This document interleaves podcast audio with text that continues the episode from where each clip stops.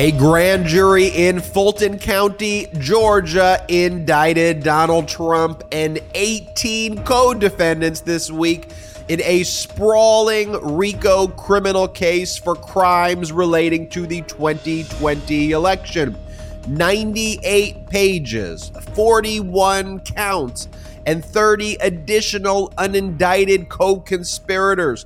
Over 160 overt acts identified in the indictment in furtherance of the criminal enterprise led by Donald Trump. Mark Meadows, Giuliani, Eastman, Clark, Chesebro, Powell, and others are all co-defendants in the action. Fulton County District Attorney Fani Willis was fearless in that indictment. Now that the investigation is done, the criminal case has been brought, indictments handed down, the prosecution begins, and events unfolded fast and furious this week in that prosecution.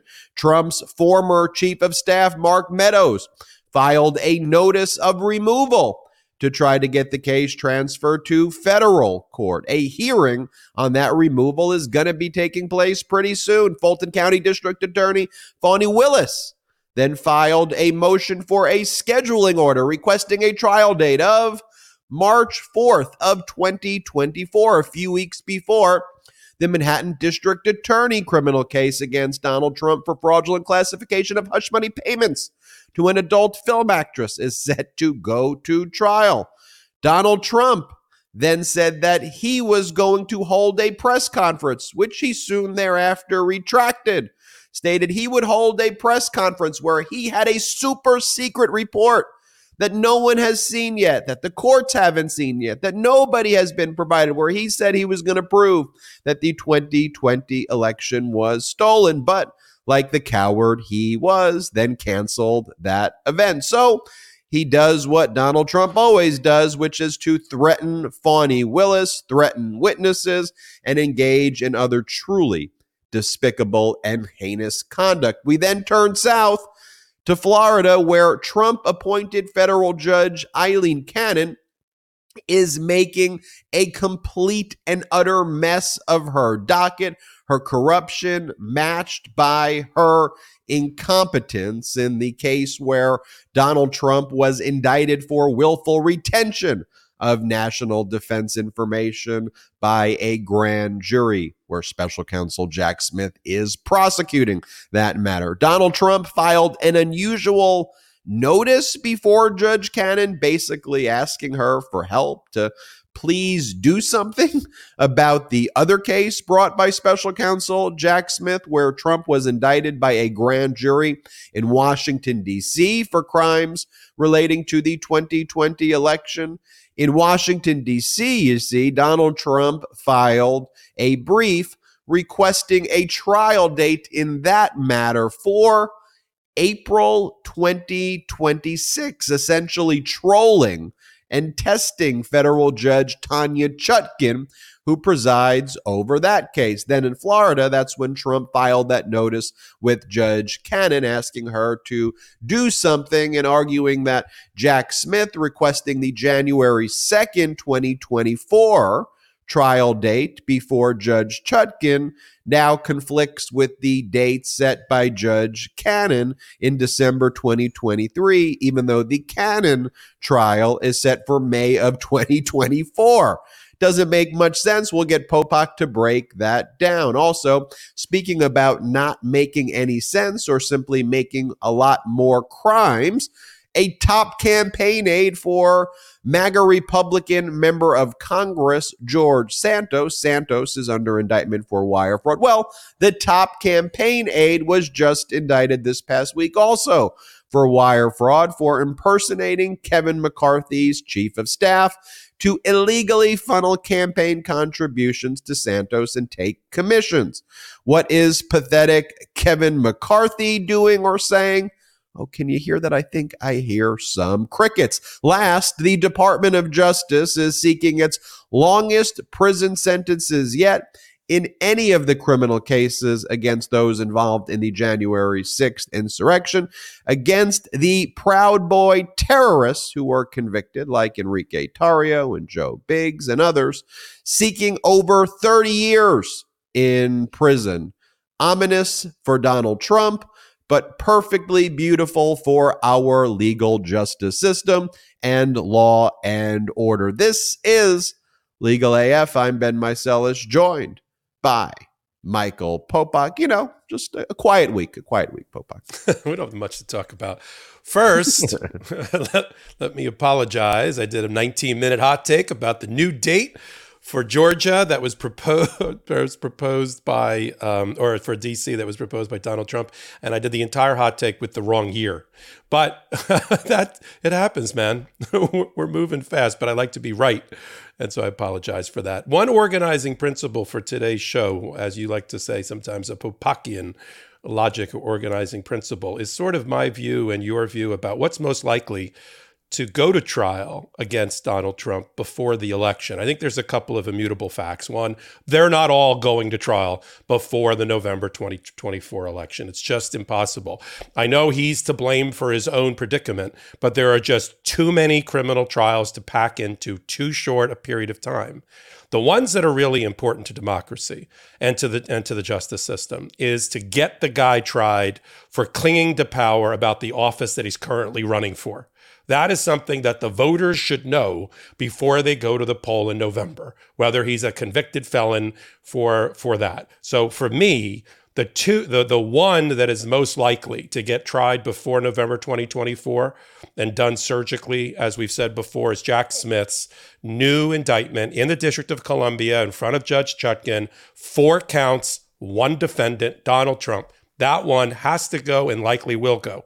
The others, we'll talk about the 98-page Georgia indictment. I have a copy of it here. We flashed it on the board with 19 total co-conspirators.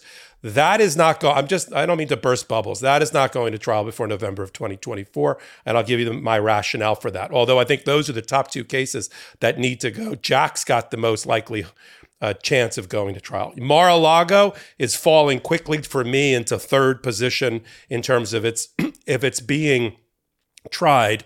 And again, I don't think that's a bad thing. You got a judge that you've already criticized, and so have I, Judge Cannon, who Jack Smith would rather not be in front of. And fortunately, his bigger, more important, impactful case for democracy is in front of Judge Chutkan. So I think Mar-a-Lago starts falling way, way back and may not get tried in 2024 either. We'll talk about that. And then Stormy Daniels up in New York, while important, Alvin Bragg, the prosecutor, has already said, I'll take a back seat to everybody. Let the feds go first. So he said that at a press conference or an interview a month ago. So he's going to fall way off the pace. So we're going to clear out him. And then all those civil cases that are interesting and are important, like E. Jean Carroll's 2nd case of punitive damages and defamation, the Ponzi pyramid scheme against Donald Trump, the $250 million civil fraud case brought by the Attorney General, all important stuff. They're not getting tried before November. They're going to fall way back behind the pack. We got to get Jack Smith's case going first.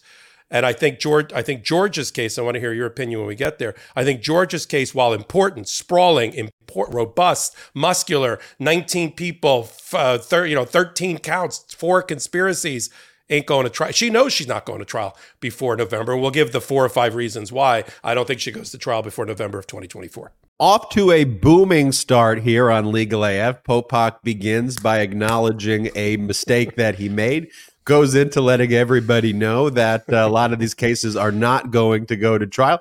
But that's why here in Legal AF, I can say a lot of things about Legal AF, but the breakdown that you're going to get is going to be analyzing the data with as much accuracy as possible. There may be some disagreements that Popok and I have, but I think the broader takeaway is that in 2024, though, there is going to be a trial, a criminal case involving Donald Trump. And specifically, we both agree, we both think that special counsel Jack Smith's case against Donald Trump for crimes relating to the 2020 election, that is at least one of the trials that will go. I think there will be at least 2 criminal trials that will go in 2024. Both, let's be very clear, have the consequence of putting Donald Trump in prison, though, for a very long period of time. And towards the end of the show, and we talk about the types of sentences that the Department of Justice is requesting for terrorist groups like the Proud Boys, where their defenses, we were following what we believe Donald Trump was telling us to do. I can assure you that special counsel Jack Smith will be seeking many years and what would essentially amount to a lifetime in prison for Donald Trump. The one thing I'll say from the outset, Popok, though, is I think the Manhattan District Attorney case in March probably stays in March, depending on when special counsel Jack Smith's case is set in Washington, D.C., that there's a status conference there scheduled for August 28th of this month, where Judge Chutkan is going to make the decision.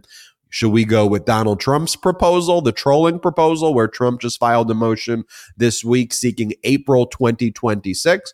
Or, as Judge Chutkan previously admonished Donald Trump's lawyers at a hearing held on August 11th regarding the protective order, if Donald Trump continues to harass, continues to intimidate witnesses, and engage in this carnival-like behavior on the internet, Judge Chutkan said she is more inclined to set the trial date as an earlier trial date, I think hinting out that Jack Smith's proposal would be the one that she is more likely to follow through on. But we'll break that down in more detail. But I think the headline is Trump will be going to a criminal trial in 2024. And also, let's not forget about New York Attorney General Letitia James' civil fraud case, which as of now seems ready to go for October of 2023, where Letitia James is seeking, on behalf of the state of New York, over $250 million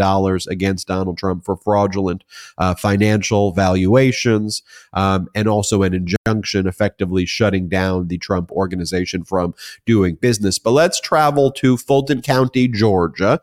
We've done numerous hot takes, so I don't just want to be fully duplicative, Popok, of all of the previous takes that we've done. But in a summary fashion, if you can, walk us through this sprawling, racketeering criminal case brought by the Fulton County District Attorney's Office, where a grand jury indicted. It was the grand jury voted last Monday. We were expecting the date to be closer to Tuesday, but 18 co-defendants, some names that we all know, some fake electors and others who were involved in things like breaking into the Coffee County election offices, stealing election data, but very detailed, very specific. Popok, tell us about this. Yeah, and I'll open up a couple of threads for you and I to bat around about Georgia as well. And we'll eventually get to my point about why I don't think, I'm not saying she should not have brought this indictment. I agree. We always thought it was going to be big, sprawling, muscular, lots of counts, civil RICO, criminal RICO at its heart under the Georgia RICO statute, racketeering conspiracy statute, and lots of people. I said a baker's dozen. It was a little bit more than a baker's dozen of defendants. But because of that and state court and fights over some people going to federal court, we'll talk about that next. I just don't see this happening before on her date in 6 months or even before November. We'll get there. Let's talk about the broad strokes of the indictment itself. We've got, of course, Donald Trump, and I'll break it down into little sub buckets of defendants. You've got Team Crazy, which is his attorneys. I'm putting that word is using is a very heavy lift in that sentence. Quotes, air quotes, attorneys that were indicted. Sidney Powell, the Kraken. We'll leave it at that. Rudy Giuliani, Jenna Ellis, and Ken Chesebro. Those are the lawyer group. The picture there has Mark Meadows in there. The lawyer group is the group that ran around the state of Georgia and all the other battleground states doing various things, holding phony legislative hearings, pressuring legislators, speakers of the houses, secretaries of state, local willing GOP MAGA party heads, and then helped run the ground game on the fake electors, meeting in secret on the second floor of the Georgia State House in Atlanta, while the regular, real electors were meeting on the first floor at the same time. So they're at the heart. That's one group, right? And Ken Chesebro, who along with John Eastman, I left out John Eastman, also part of Team Crazy, Chesebro and Eastman are the absent-minded constitutional law professors who come up with the scheme that, which they don't even believe in their own writings, is ever going to work at the Supreme Court level or a constitutional level to have Mike Pence recognize this fake electors. In order to do what, I want to clear up something. The defense, when they're on television, keeps saying, all we wanted Mike Pence was to do was pause. Just take a break. Go get a Coke, Mike, while we go out and do an audit, or we let the state houses take a look at that thing. That is not the end result of the scheme. The end result of the scheme was either Mike Pence recognized the fake electors as real electors and declared Joe Biden the loser and Donald Trump the winner, or say, I can't figure out, I can't make heads or tails of it, it goes to the state houses. And when it goes to the state houses and it gets voted by state house, there are more Republican than Democratic state houses in the country, and they would have voted for Donald Trump and he would have been the president by way of that vote, like in the 1860s. Okay, so it's not First Amendment. We were just having a chat with Mike Pence to see what he would do. That's first group of defendants. Next group of defendants are the fake electors who aren't cooperating, who are not cooperating with Fani Willis. She has 8 that are, but a bunch that aren't, including David Schaefer, who's the former head of the Republican Party for Georgia, and a couple of other people affiliated with that. Another 1 or 2 Georgia lawyers who were involved in the scheme. And then you got Misty Hampton, who along with Kathy Latham and a few other people are the Coffee County Watergate-style break-in, except they opened the front door for the burglars this time and let them, along with cyber ninjas, go in and download confidential and private voter data in order to then use it to try to promote the big lie, which is the fraud that happened in Georgia that gave the election to Joe Biden. And so those people all got caught up in the conspiracy. And the good thing about the conspiracy and then a few people that, just to leave the last little batch of who the 19 total are, there's a group that also pressured election workers like Ruby Freeman and Shay Moss, including Kanye West's former stylist, don't ask, and a reverend, and another person who tried to pressurize Ruby Freeman to say that bad things were happening in Fulton County Stadium during the election counting that wasn't happening. She's also the plaintiff that's suing successfully Rudy Giuliani and a major right-wing MAGA network for defaming her for saying that she stuffed the ballot box with phony Joe Biden ballots when all she was doing was counting and putting discarded counted ballots away in a lockbox under her desk. And when they said that she was passing, for instance, a thumb drive containing, votes for Biden out of nowhere, it was she and her daughter passing a mint, M-I-N-T, between each other, like a piece of candy. Okay. So then within there, the heart of the indictment, of course, is the Georgia RICO statute. And that, under the Racketeering Influence and Corrupt Organization Act, allows a prosecutor to do a very broad speaking indictment, which connects all of the co-conspirators together, like a bicycle. Think of a bicycle wheel. Hub in the middle, that's Donald Trump, and the spokes around it are all the other people doing bad things. You need 2 underlying crimes and then a series of overt acts. The indictment lists 161 overt acts in furtherance of the conspiracy. And now you can pin on each one of these defendants, co-conspirators, the bad acts of the other, even if they weren't directly involved. So you're in for a penny in a conspiracy, you're in for a pound. You didn't do the break-in in Coffee County and download the data. Like, let's just say Jenna Ellis. I love this video. It's like literally a video of Watergate, except, somebody opens the door for them, like this person, Kathy Latham.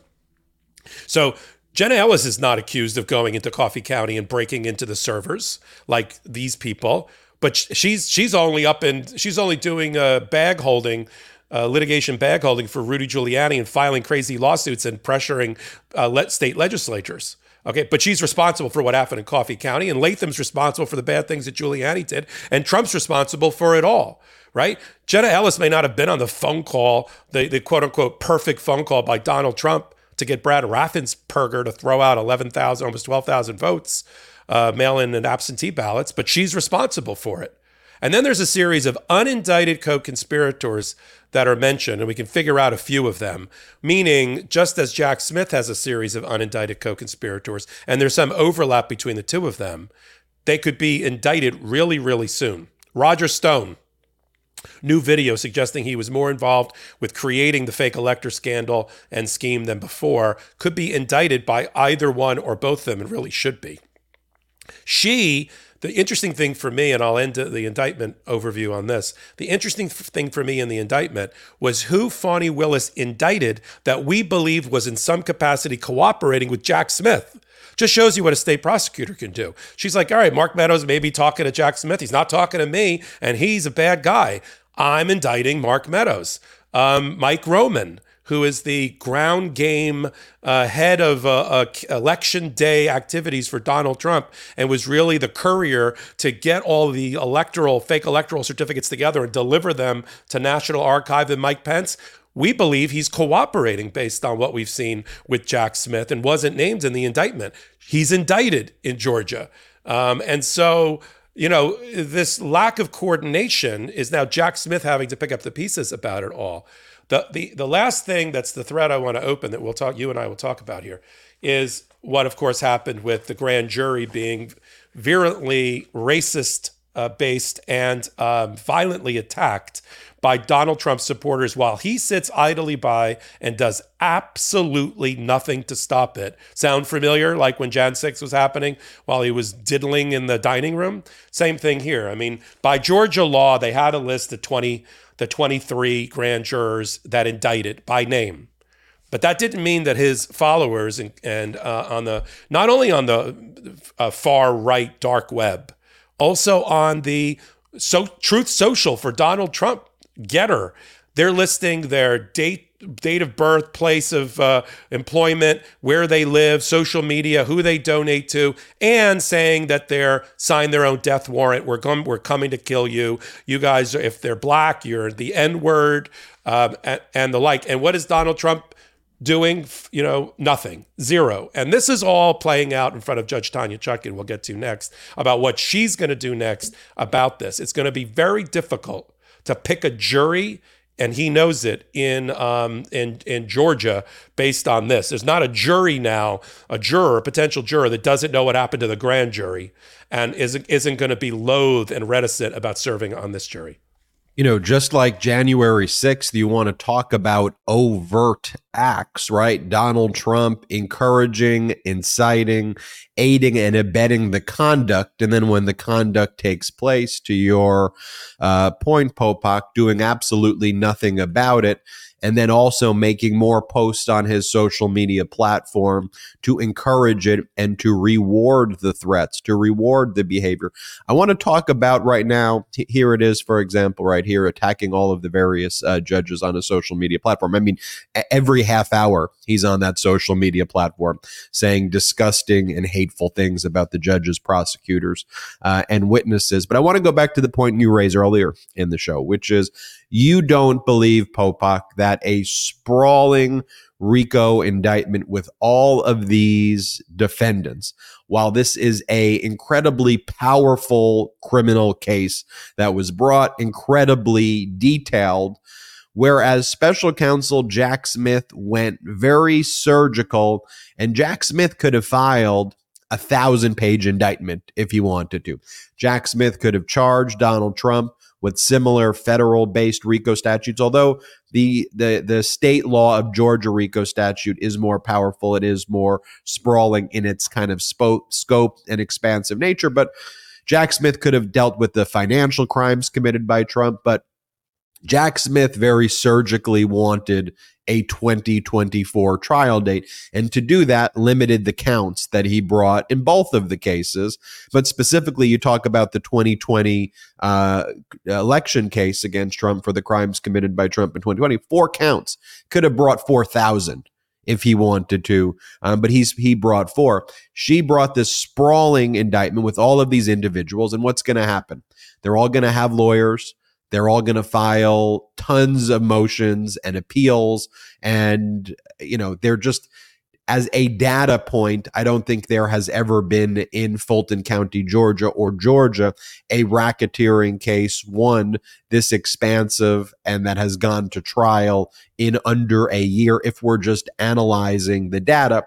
And we already see the moves that are starting to potentially cause delay. So Mark Meadows, for example, filed a notice of removal to take the case from state court to federal court.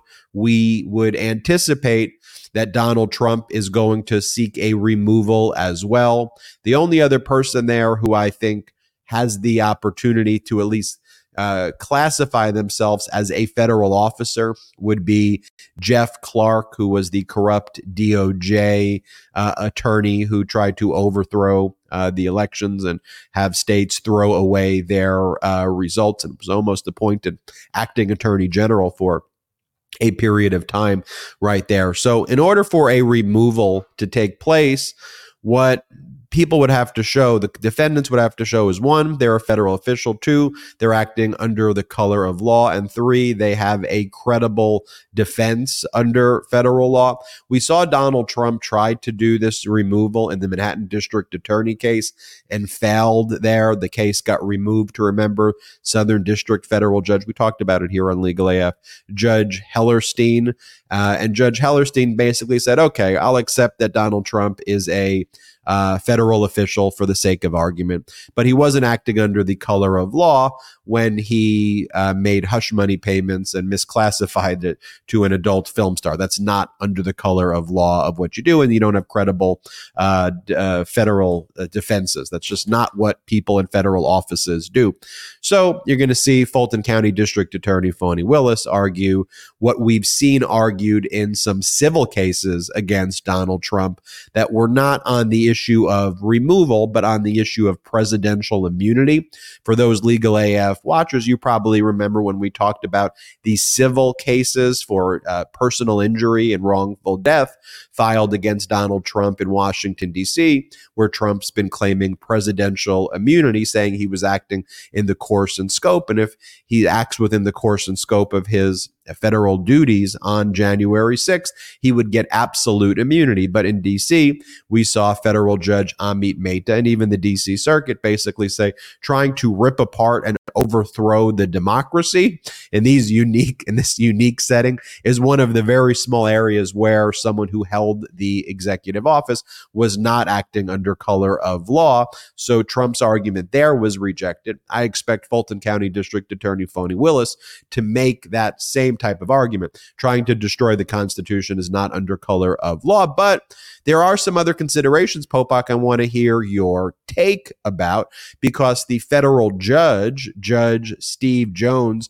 who Mark Meadows removed the case to, an Obama appointee, law and order, no nonsense judge.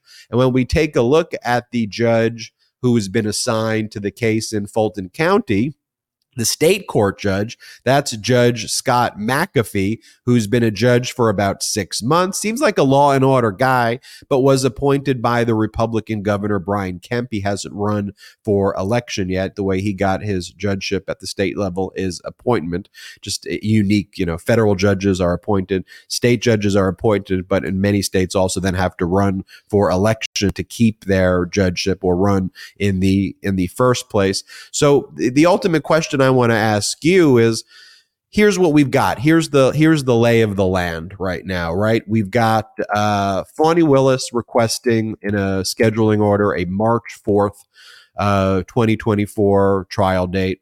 With all of the defendants, that's likely to cause a lot of delay with all of the motions.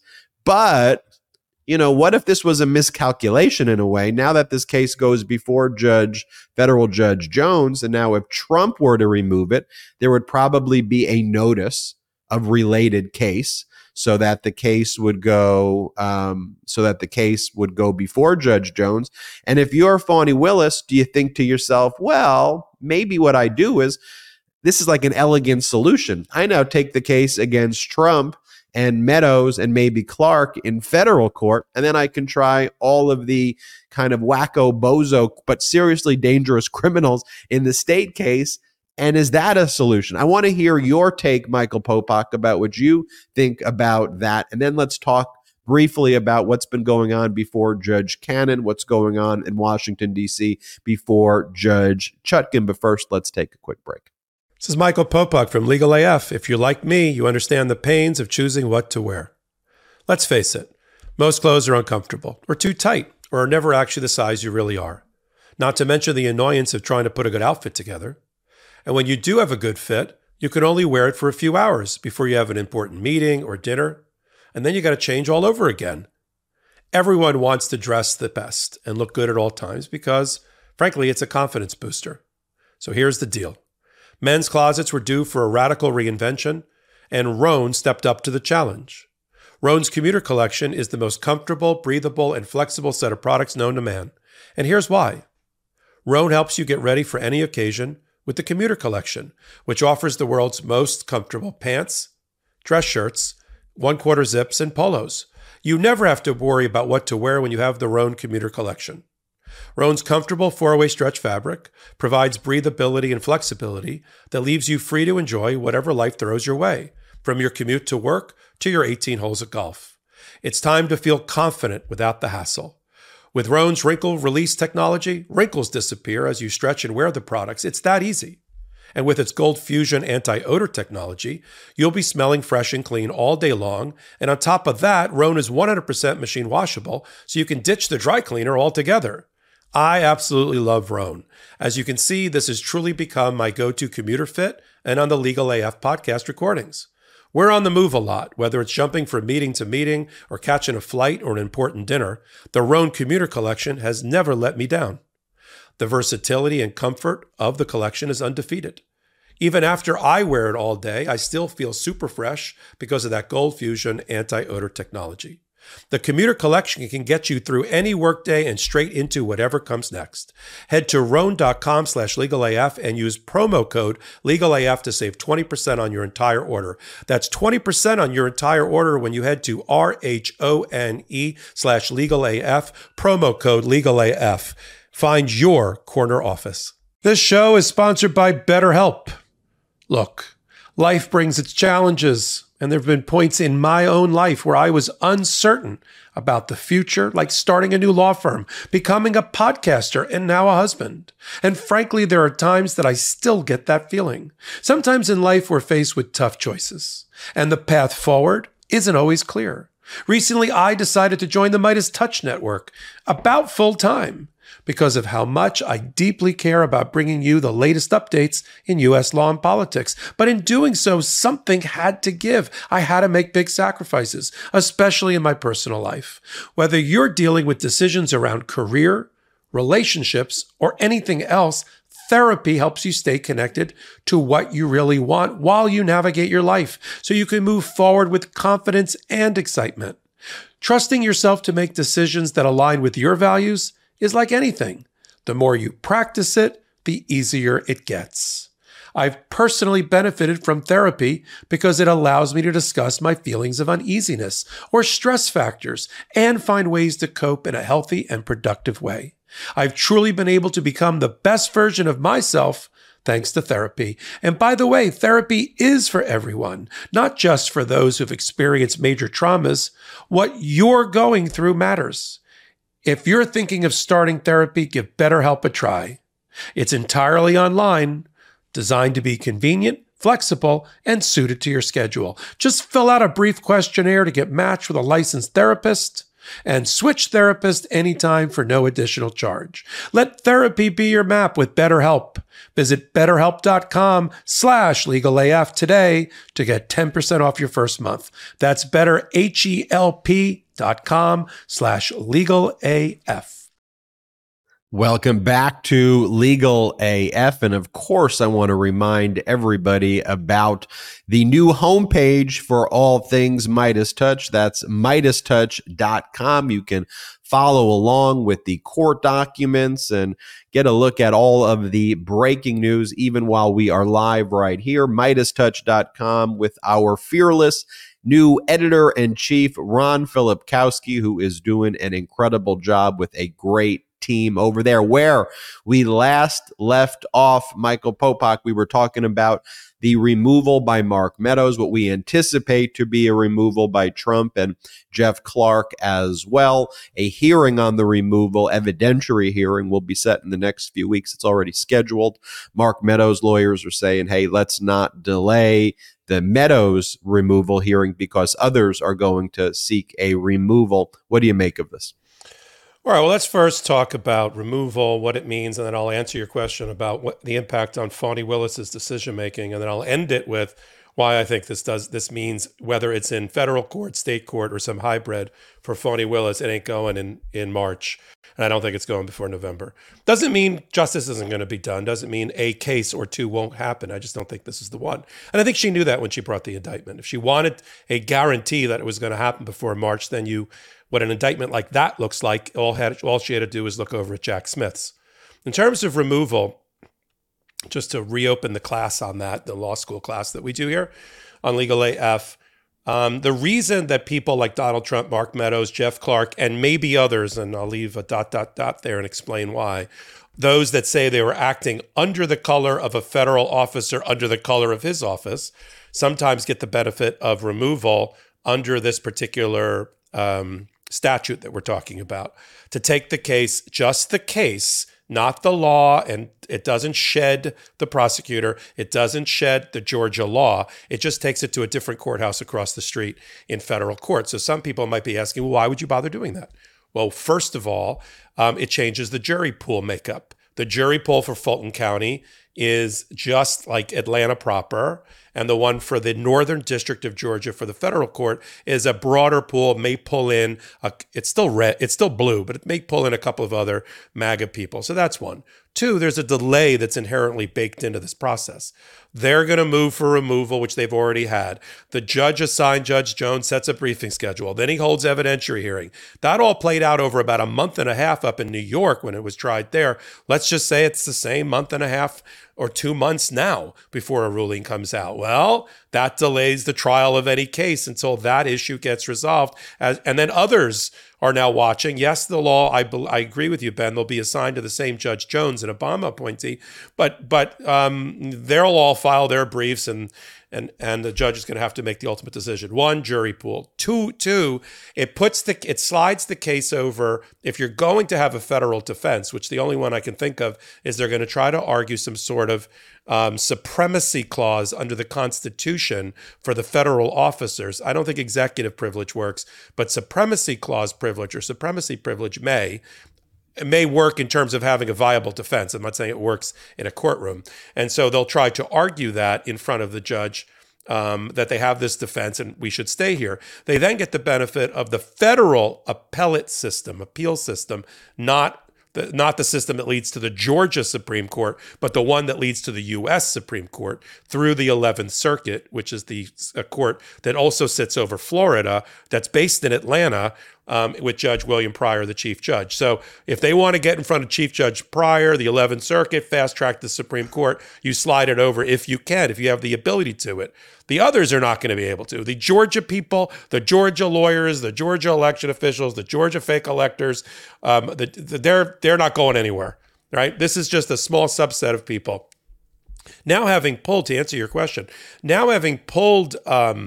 the person that's not bad for her, probably good for her, especially when compared to McAfee. I'm not that concerned that McAfee is a Trumpian. He is, if anything, a Kempian Republican, and Kemps don't get along with Trumps. It's like Hatfields and McCoys in the Republican Party. Every time Donald Trump comes out and says fraud in the election in Georgia, and I'm going to do a press conference, Governor Kemp says, I don't know what the F you're talking about. There's no fraud in the election, and you lost fair and square. So they don't like each other, okay? And Trump has campaigned against Kemp unsuccessfully. He's reasonably popular, Kemp, in Georgia. Trump is not. He's so unpopular that they're already speculating that Trump unpopularity is going to turn the state blue again for Joe Biden. And they're really, the GOP there is really afraid of that. So this guy, McAfee, is 34, was the Office of Inspector General, like the chief Boy Scout for the state before he got this first gig as a judge. But he's inexperienced, and you know they don't teach this in judge school how to handle Donald Trump and a coup against America, and Donald Trump's acting out constantly through himself or through his proxies. And so Jones, you know, another federal judge may not be a bad bet. She may take, as you said, the elegant way out. Let these three or four stay there, which might give her a better path towards a trial before the end. I'll tell you straight in state court. One of the factors that's weighing on my mind about why she's going to have a tough time to get this thing tried before November is just jury selection. Jury selection in state court is much more, to use our word of the day, sprawling than it is in federal court. In federal court, the lawyers have very little ability to ask questions of potential jurors. It's really conducted primarily by the federal judge with a questionnaire, and you kind of wrap it up. Let's go 2 weeks, maybe 3 weeks tops, you got a jury. In state court in Georgia, based on history, they're picking juries 4, 6, 8 months to pick a jury, not to try the case, because the lawyers get to put on their case through the jury selection process, what we call voir dire, or what they call in Georgia, voir dire. And this goes on and on and on, even with a Judge McAfee trying to run a tight ship. So jury selection alone, and now jury selection just got infinitely harder because of what Donald Trump and his people are doing, calling the prosecutor a rigger, which is just code word for the N-word, and then giving the permission to his followers to try to attack the grand jurors, threaten them, threaten to assassinate them, calling them the N-word, and everything else. This is just going to make it infinitely harder for Scott McAfee to administer justice and make sure the jurors are willing to serve. And that, again, delay, all part of the plan for Donald Trump. And some of which this prosecutor is not going to be able to do anything about, because it's just what it is. So remand, I think, solves a removal may solve a problem for her. She may be able to get a trial out the gate faster through a much more efficient rocket docket of federal court than being quagmired in what looks to be a more complicated and longer process in Fulton County, Georgia. Fulton County Sheriff's Department is now currently investigating numerous threats made to the grand jurors, numerous threats made against Fulton County District Attorney Fani Willis. You gave the analogy to January 6th, where Donald Trump aided, abetted, stoked it, caused it, encouraged it. And right now, we are going to talk about later in the show as well, with thousands of January 6th insurrectionists convicted, many serving, some serious time in prison, and Donald Trump then not helping them out at all, except perhaps releasing a song with them on the Apple charts, the January 6th insurrectionist anthem. I think they call it the Jan 6th anthem that Donald Trump is himself grifting off of and making money off of. So I would expect to see numerous of these keyboard terrorists being prosecuted and very quickly going to jail for probably the rest of their life in Fulton County as a result of their threats and intimidation. There's serious sentences for that. You've also see the MAGA Republicans in Georgia, who are slightly different, to your point, than the Kempian Republicans in Georgia, slightly different. But for example, the MAGA Republicans led this campaign this week, lying and saying that Trump will be facing death by lethal injection as a result of the prosecution, and they went on Newsmax and all of their right-wing shows to say that. It's it's untethered from what the real world is. There he is right there, Colton Moore, who's MAGA Republican from Georgia, saying that the Republicans in Georgia need to intervene and hold an emergency session. Kemp isn't going to hold an emergency session. In fact, Kemp stated that he would be willing to testify against Donald Trump if he is called to do so in that action. But in the same interview, I think Kemp said he'd also probably vote for Trump again, or he wouldn't rule out voting for Trump, because that's the modern day Republican Party for you folks. But let's go down a little more south to Florida. Let's talk about Judge Aileen Cannon, the mess that she's making from her docket. Let's compare that to what's going on in Judge Chutkan's court. So this week as well, we saw Donald Trump had to submit his opposition brief to special counsel Jack Smith's request for a trial date. Jack Smith requesting the trial date in the D.C. case against Trump for crimes relating to the 2020 election. Smith requesting January 2nd of 2024. Trump filed an opposition brief requesting April 2026. And then Trump filed a notice with Judge Aileen Cannon, basically like, I don't even know what this is, a tattletale motion, and saying, look, Judge Cannon, Jack Smith set a December 11th jury selection date before Judge Chutkan.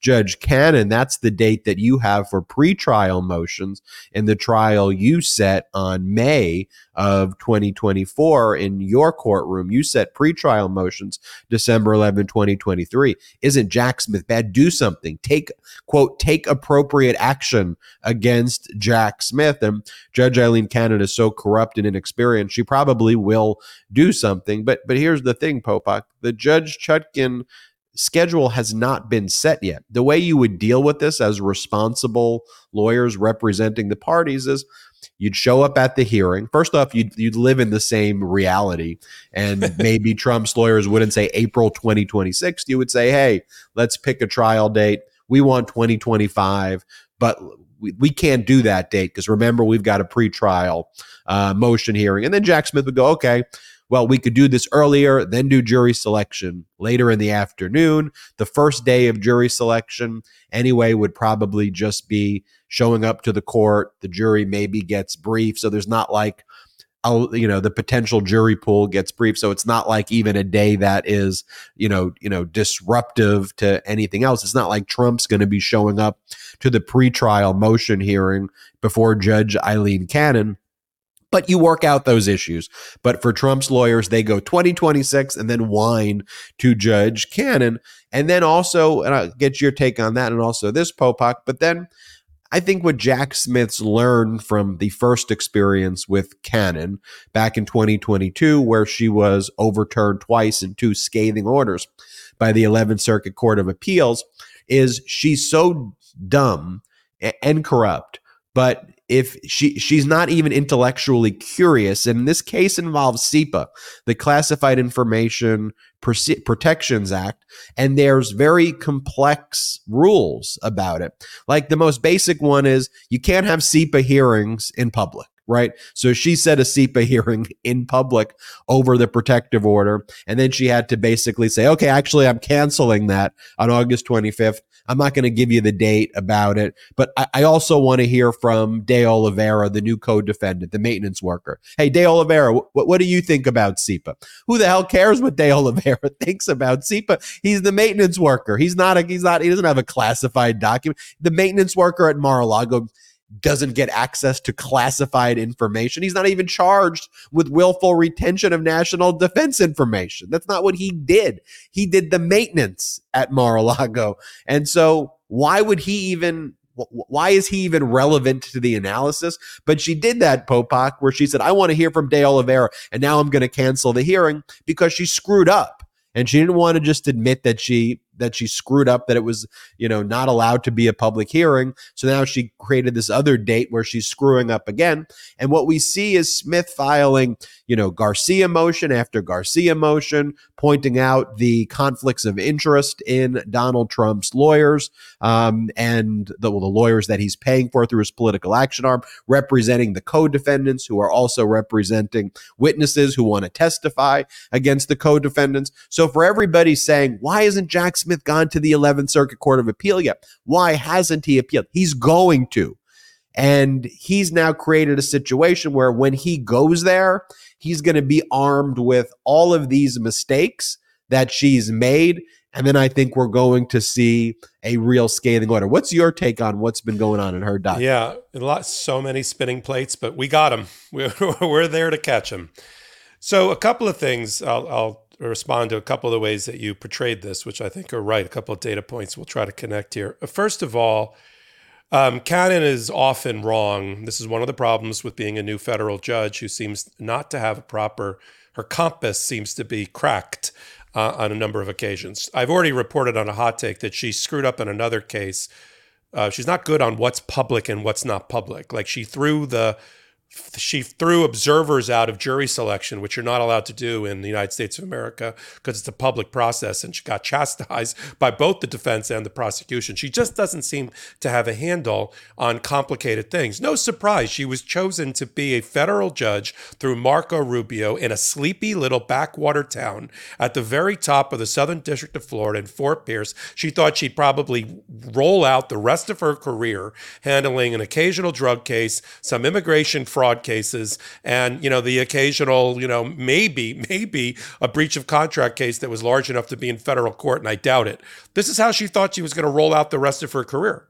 Instead, she got assigned arguably in history, one of the most important cases in the history of America out of Fort Pierce. And she's showing constantly that the empress has no clothes, right? She doesn't know what she's doing procedurally, and nobody's there apparently to guide her. So one, and then she's cleaning up behind herself, trying to figure out, well, no, I can't do the secret SEPA hearing in public, so we'll have to do it at another time and place. And like you said, what do you think, what's on the maintenance workers' minds about all this? I'd like to hear from him.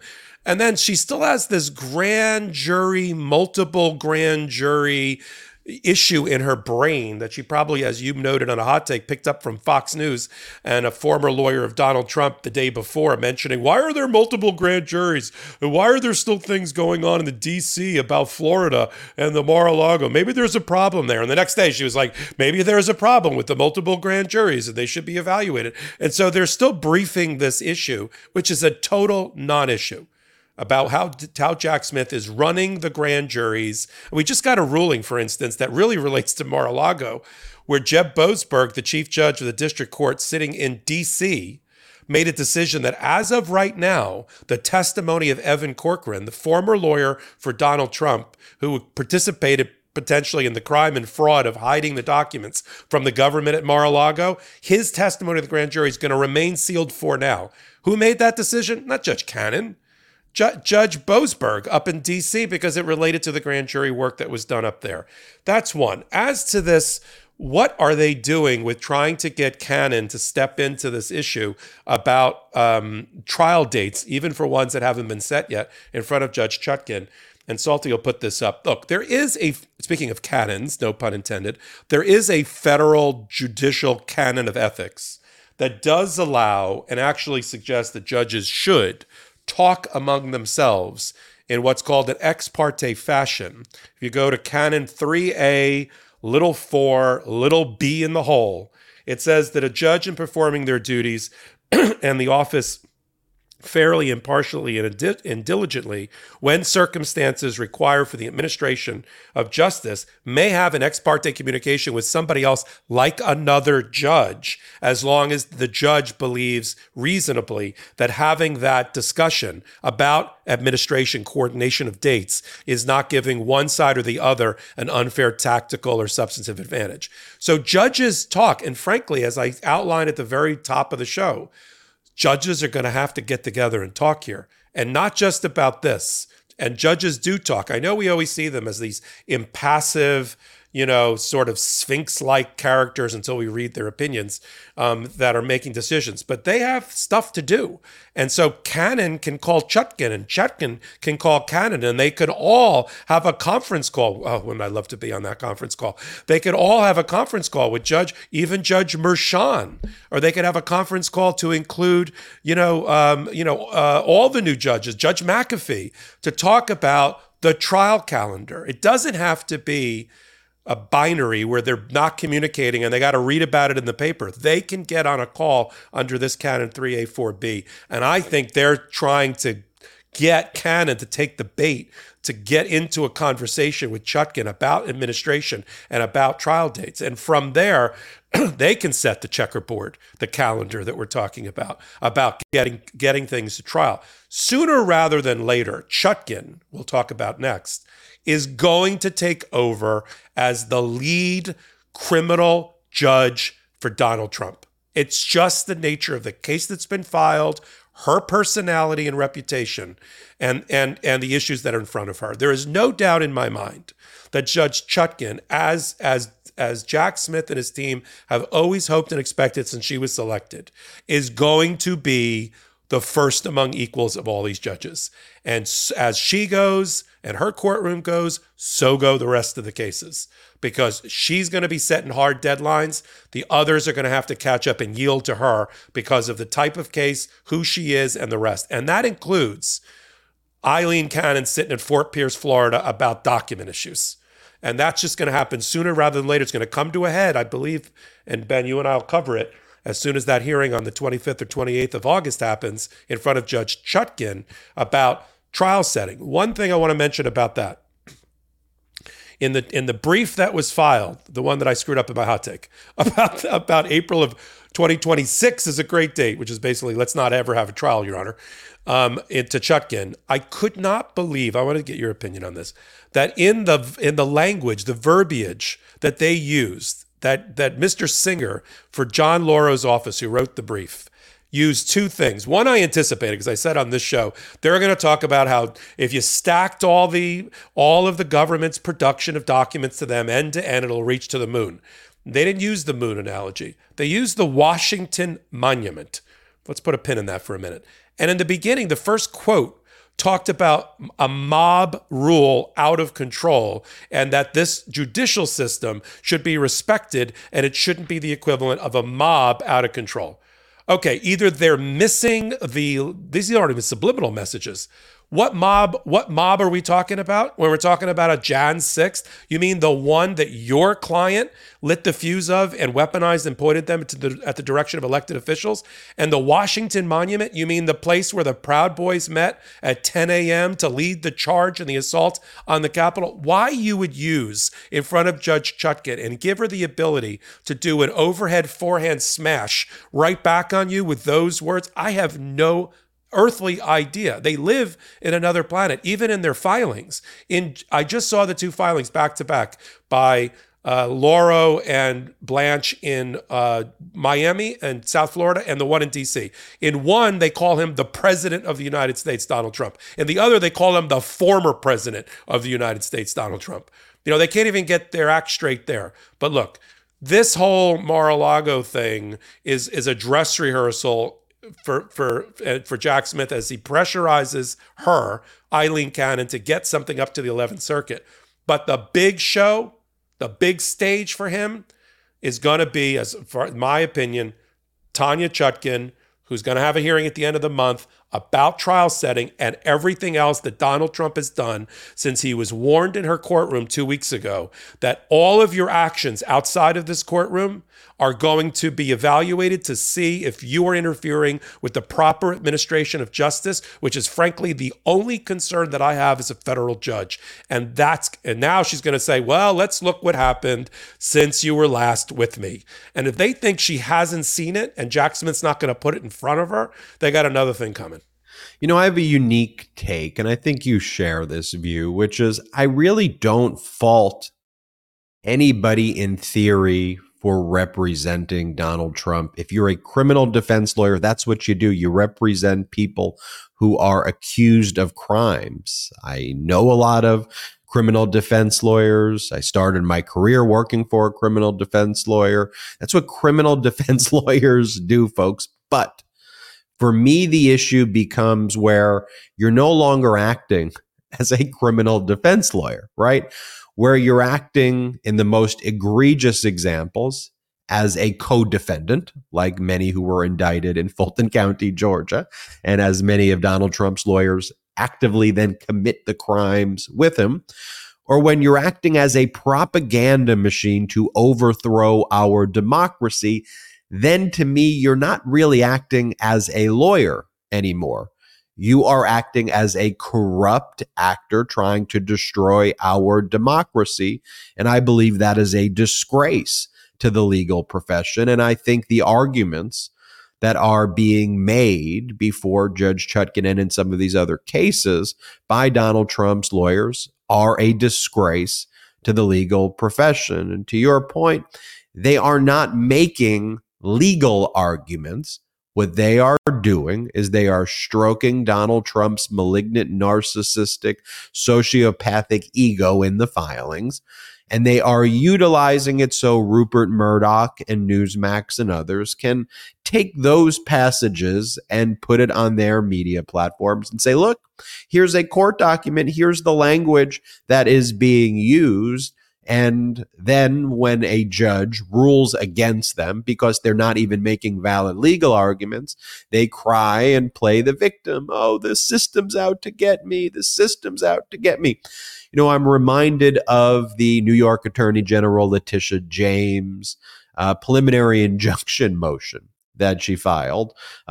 This goes back to October of 2022, but the order issued by Justice Arthur Engoron, who again, Donald Trump whined again, who goes, oh, Engoron's out to get me. The judge is out to get me. Like Justice Engoron in his order was like, you haven't put forward a scintilla of evidence. You know, that case involves fraudulent valuations. And I understand at that time, Trump was invoking his Fifth Amendment right against self-incrimination, as were many others. But in the court, what you do if someone files a preliminary injunction and you want to rebut it, you submit at least one affidavit. You normally submit dozens from people who rebut the allegation with evidence and with facts, and you follow the procedures that exist within our judicial system. And frankly, that is not what MAGA lawyers do. They want to rip apart our judiciary. And that is why this show, Legal AF, and others on the Meidas Touch Network and the news coverage we give at MeidasTouch.com, though I think is so critical and crucial at this moment, at this time, specifically because it needs to, where else is that stuff being rebutted with this evidence-based approach? And speaking about Donald Trump and his lawyers believing that they are outside of the system, extrajudicial, extra, that they're not law and order. They want to like negotiate with Fulton County District Attorney Fani Willis, which we talked about a little bit earlier. You know, he's got to surrender. The surrender date is August 25th for them to show up and surrender and be booked into the Fulton County prison. And Fani Willis is like, I'm treating you like anybody else. You show up when you want to show up. You're going to get booked. You're going to get a mugshot taken. You're going to stand on the scale. You're going to be treated like everybody else is treated. And that is anathema to MAGA Republicans. And just take a look at even kind of the spineless Kevin McCarthy here. Let's talk about the spineless Kevin McCarthy here for just one moment. And that's really how I want to talk about George Santos, because George Santos is such a clown, this MAGA Republican. He represents the district that I grew up in, Long Island's 3rd Congressional District, which is just such a shame that it even exists that way. But here you've got a situation where you've got George Santos, who's under indictment, who admitted to crimes that he committed in Brazil, who's admitted to lying about the most heinous things after being caught lying about it, from parents dying in 9/11 to his college to the job, like literally every aspect of his life. And then someone who defrauded veterans by saying he was going to raise money on GoFundMe for their dying pets, and then he would steal the money and let the veterans' pets die. I mean, some of the sickest stuff. But Kevin McCarthy doesn't really say, anything about him. And then we knew about this before. One of the things Santos' top campaign aide was doing, who was just indicted this past week, he was impersonating McCarthy's chief of staff, telling people to donate to Santos using an email account, with a fake email account that was impersonating McCarthy's chief of staff, to earn commissions. And Santos benefited from that. And Santos just like walks around the halls of Congress. You don't hear anything from Kevin McCarthy. And now you have this guy, the top aide of Santos, who was indicted this week, you know, Samuel Miele. And this guy indicted in the same courthouse that Santos is indicted on for Santos's wire fraud. It's. I don't think we need to do a deep analysis into that one, Popok. Suffice. I just have one line. The irony is dripping that the person who impersonated people has a person that worked for him that is being indicted for impersonating somebody as well, and there's that link because he sent an email, Miley, whatever his name is, to George Santos, in which he told George Santos, I just impersonated some big name in order to get money. Big risk, big reward. And he actually wrote that to Santos, which, of course, the prosecutors who have 13 indictment counts against George Santos found in all of their things. Both these guys are going down, and Mealy is assigned to a brand new, speaking of brand new judges, a brand new Biden judge in that Eastern District of New York that covers your old hometown. Couldn't happen to nicer people. Again, the lack of courage, balls, gravitas, and other things for the Republican Party leadership is breathtaking. And I think we're really, as I said to you, just in pre-production and also just gabbing when you and I talk, that the worm for me, I think the worm has turned for Donald Trump. And now we're really seeing in the approval ratings and in the head-to-head contest predictions in the last 2 weeks, a real hit to Donald Trump's numbers. And the fact that 63% of Americans do not believe he should be the president of the United States. They can say what they want about Joe Biden, and I don't know why they complain about Joe Biden the way they do, given his record of his phenomenal body of work. But if 63% of the people off your fourth indictment don't think you should be president, you're not going to be president of the United States. It still is shocking that you have 35% of the population, but look, the bottom line is that there are billion-dollar interests, very powerful billion-dollar interests, pumping disinformation into the veins of Americans every single day and convincing Americans to be divided, to hate, and to vote against their own interests. And that's why MeidasTouch.com, this podcast and others on this network, simulcasts are so important, as is Law and Order. Yeah, on that, before you move on, you said earlier about lethal injection. You know what they're trying to do to democracy? They're trying to give it a lethal injection. And that's why Meidas Touch Network is so important, because we've got to keep that needle out of the arm of democracy, because that's what these people are trying to do. Anything to get into power, because patriotism is gone. Being an elder statesperson is gone. It's all about the grift and the grab. And that's why, that's what the party of the Democrats for democracy stands for, which is fighting against this. I never thought I'd have to say that. I always thought I'd live in a world, boy, was I disillusioned. I always thought I'd live in a world where there were two coherent parties that could both claim to be patriots based on their leadership, their values, and their policies. And then we would just debate over the margins about money for this and budget allocation and the pie chart and military and social programs, but not like this. Not with one party is still that, and the other party has completely, just done a murder-suicide pact with their fearless leader, Donald Trump. Well, look, you also have this past week, MAGA Republicans led by Matt Gaetz introducing a resolution to condemn, censure, and investigate federal judge Tanya Chutkan, the federal judge in Washington, D.C., presiding over Trump's case, who we've been talking about. And then earlier this morning, you had Donald Trump's spokesperson say that Donald Trump will primary any member of Congress, any Republican member of Congress who won't vote to defund Jack Smith, and they want an immediate bill introduced to defund Jack Smith. This is the message from Trump's spokesperson literally earlier this morning, and we'll see. Kevin McCarthy will probably do something to that effect, and we'll see that out of the Judiciary Committee with Jim Jordan, MAGA Republican who leads that, who is not a licensed lawyer. and someone who covered up sexual abuse at his previous job, and someone who just has absolutely no clue at all what he is talking about. Can I ask you a question? Because nobody knows this better than you. Name for me, I'm being serious, name for me one substantive bill that has helped America that's been passed by McCarthy's Congress since they've been in. Go ahead. I got time. Yeah. The reality is that all we've heard about were Hunter Biden's nudie photos, and that there was going to be a whistleblower this week who went missing or was a spy of China, or there were 17 audio recordings of Biden, and then those didn't really exist, or they didn't exist at all, or Twitter hearings. And then when you go into them, it's like, hey, aren't you complaining about things that like happened when Trump was in office? Well, Biden was running a campaign. Well, who was? Where's the bill? Where's the law? Where's the law to help America? There isn't. No, they are simply an extension of the right wing propaganda machine, and like so much so that Matt Gaetz hosts a show on Newsmax now. Like how you have Newsmax, Matt Gaetz is like the main guest host, so like Gaetz interviews Bobert, and it's like it is a clown. It is a total clown show.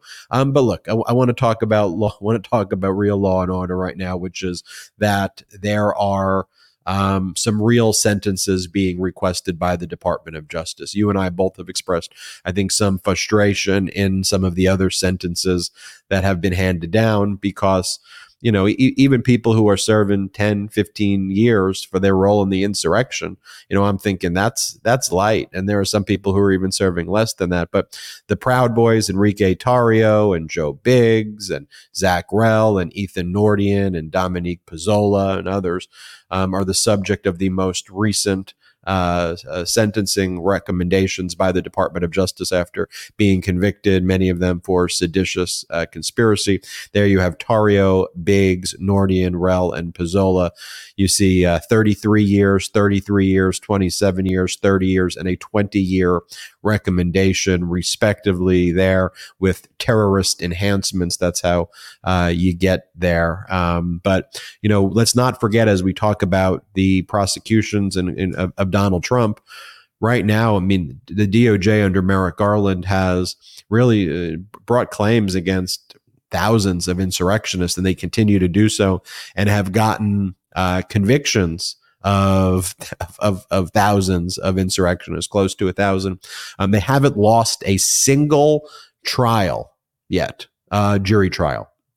Think about that John Durham, the special counsel appointed by Bill Barr to go after Trump's enemies, took two cases to trial, lost both of them. Whereas Merrick Garland and the Department of Justice have secured victory after victory in their trials. Michael Popok, what do you make of this sentencing? Yeah, this is a Department of Justice that is immune from political pressure, doing what it needs to do and asking for the appropriate time. I compared and contrasted it just to show that we're playing fair. You know, it's not the Biden weaponized Department of Justice. Last week, the Department of Justice got a 22-year sentence for a woman who sent a package of ricin poison to Donald Trump. So they go for the appropriate, where the facts lead them, the justice leads them. Here, the reason people might be scratching their head about, is that true? I just saw you say something in chat. I'll mention that in a minute. Okay. All right. I'll stand corrected, even though I didn't say it out loud. The sentencing, the difference between Proud Boys and Oath Keepers. Some people might be saying, well, the highest sentence that's ever been set is 18 years for Stuart Rhodes, the leader of the one-eyed leader of the Oath Keepers. And the reason is not all paramilitary soldiers for Trump are the same.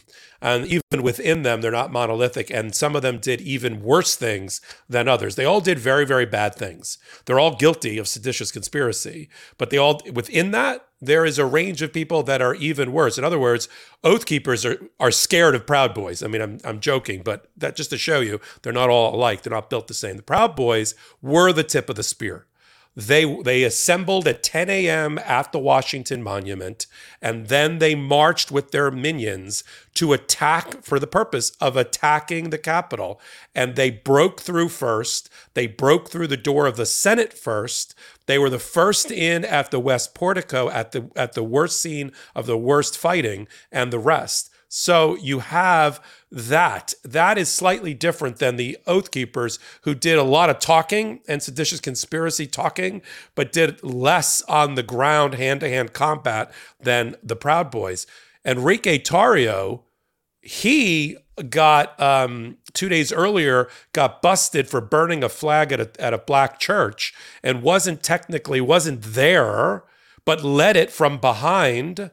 It was tipped off by a DC cop, tipped him off, Tarrio, about not coming into the Capitol because you're going to get arrested. But he did it all with walkie-talkies and social media in real time and took credit for it.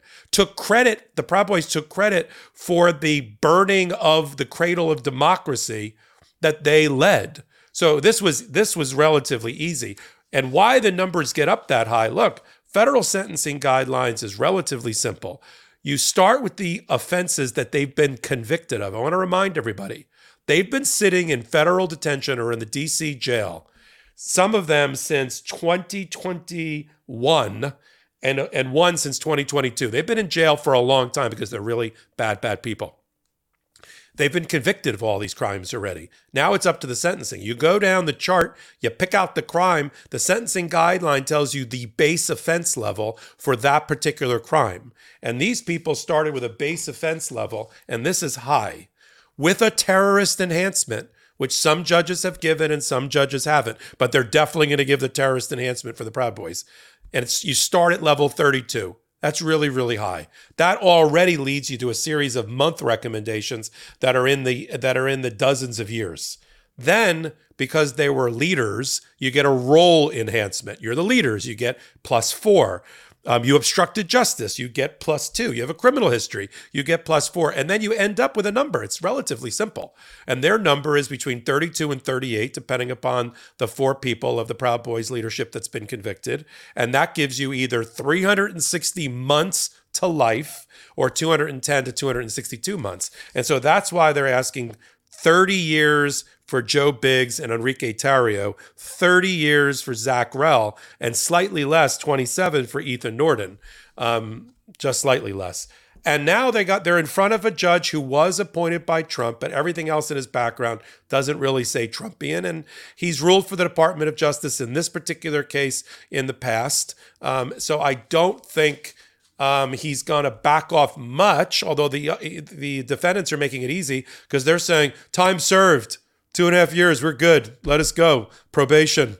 All right. So do I think that this judge is going to end up at 33 years for these people and 30 years and 27 years? Probably not. Even Judge Mehta, who you and I love on this show because of what he does for justice, even he shaves off a number of years from recommendations. And he's the one that gave the 18 years to the Oath Keeper, Stuart Rhodes. But is it going to be in that range of the upper with a 2 in front? I think it's going to end up with a 2 in front for everybody, and that's going to be the end of at the end of that. But we need this. Society and justice system needs this. We can't have another. To kind of bring home what we said at the beginning, if you don't have a Jack Smith Jan 6th usurpation of power and coup case in D.C. in front of Judge Chutkan, and you don't throw the book at Donald Trump and these others, it will just give license and permission.